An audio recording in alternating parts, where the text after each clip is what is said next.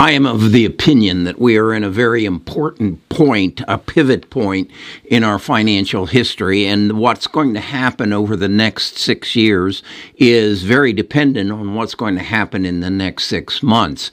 And in order to get a insight into that, I have looked back at history. I lived the subprime crisis. I understand what happened. I've studied it. In yesterday's video, I told you to watch two videos. One about uh, a documentary about understanding what happened in uh, 2008, 2009, the subprime crisis. And then the other one was a movie, Is This Too Big to Fail? If you've watched those two, as I have suggested you do, you have a good understanding of what might happen next. What I want to do in this video, though, is take you through this chronology and see if we can't draw a conclusion as to what's going to happen happen today. Best of Us Investors presents Carrie Griegmeier.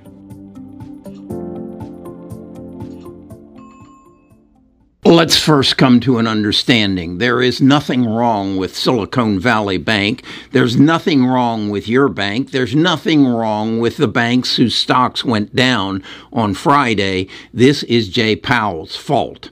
He has made a critical mistake in banking, and it has caused uh, a panic in the banking system. If, as a small business owner, you find yourself in a position that you have uh, over $500,000 in a single bank account, you're at the door of the bank this morning saying, I want to move my money. I want to get it out.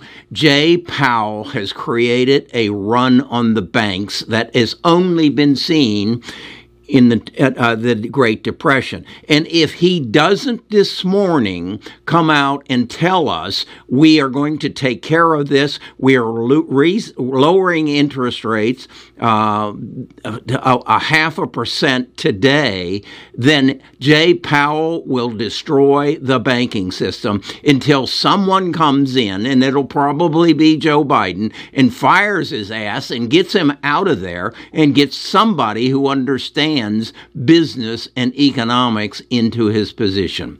That's what has to happen. Now, did has it ever happened before? Yeah, it did. It it was when the subprime crisis, again, that was a problem of the banking system, but in this crisis, it's a problem of the federal government. So let's look at what happened and how the government actually, through Paulson and Bernanke, saved our ass. It all started back in February of 07 when in fact the federal government the the Fed reduced rates. As a result of the reducing rates and the stimulus of the real estate market, uh, countrywide got themselves in a bad position, and uh, Bank of America in 2008 had to come in and buy it out. That is when the crash started to begin.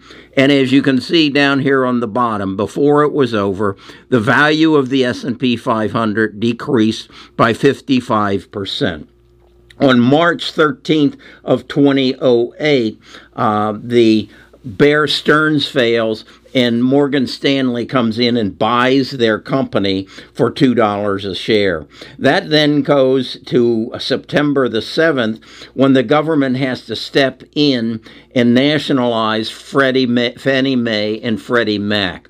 The market continues to drop. On September the 15th, then Lehman Brothers failed. September 16th, the the Fed bails out AIG. That at that point, the government government steps in. Paulson, if you've watched the two um, movies and, and documentaries I sh- uh, shared with you, you know that he came out with TARP, the Temporary Relief Program.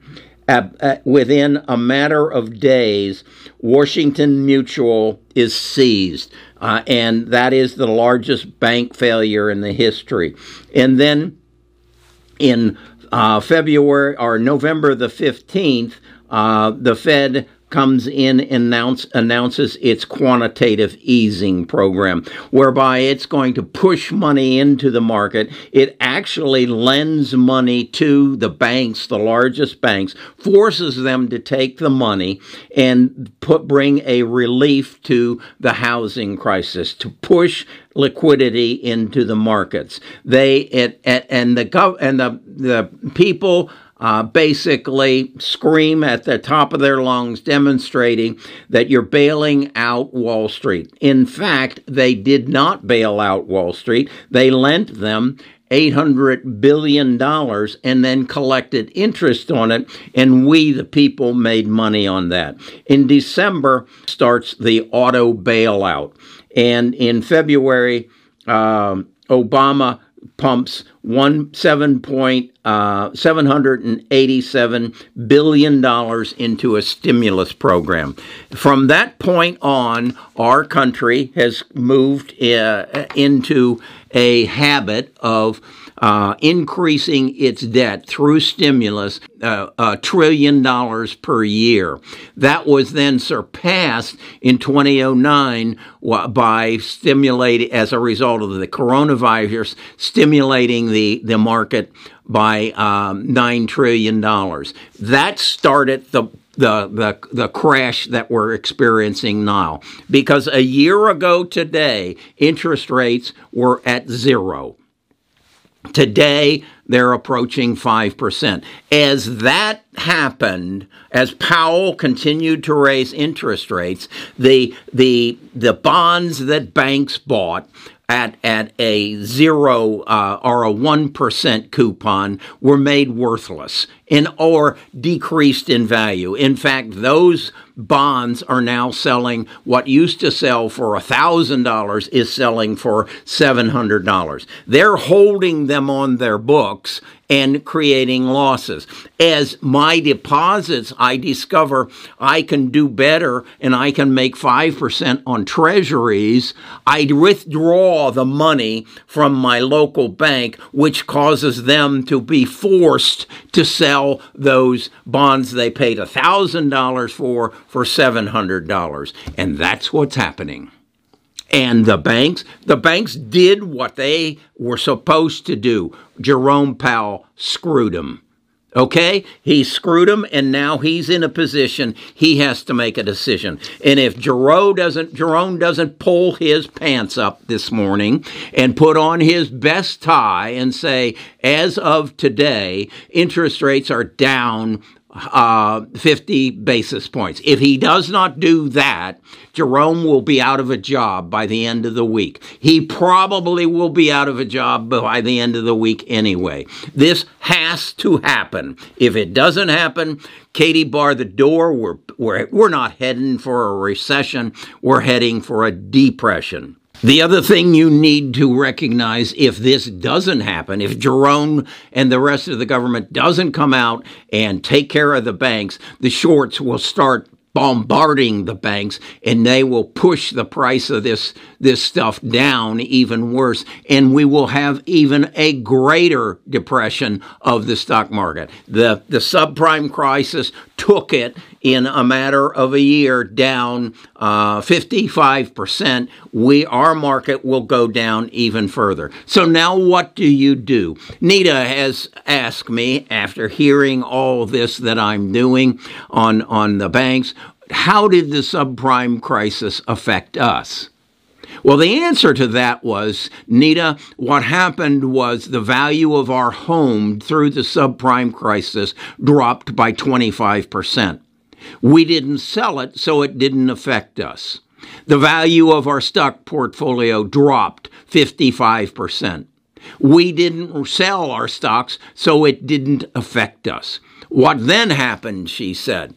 what happened then was the digital revolution kicked into high gear and Amazon started selling more books and Facebook started selling more advertising and Google started selling more advertising and the federal government was feeding the system a billion a trillion dollars a year and our house went up in value by over 50% and our stock portfolio went up somewhere in the neighborhood of threefold That's what happened. And that's what will happen I believe, as we go into digital revolution 2.0, if or 3.0, I've lost track, as artificial intelligence and all the data that we've collected over the 40 years of the digital revolution becomes available to you and I to help us make better decisions. What does that mean? That means make better healthcare decisions because we will learn how our body is going to do react next based on what the last 40 years of data is supplying us about what their bodies did as a result. When I go to a doctor, I will not just be exposed to his or her knowledge, I will be exposed to all the medical knowledge in the world to help me make a better healthcare decision. I will have the same access to more data and better decisions in the stock market in my coin collection, in my whiskey collection.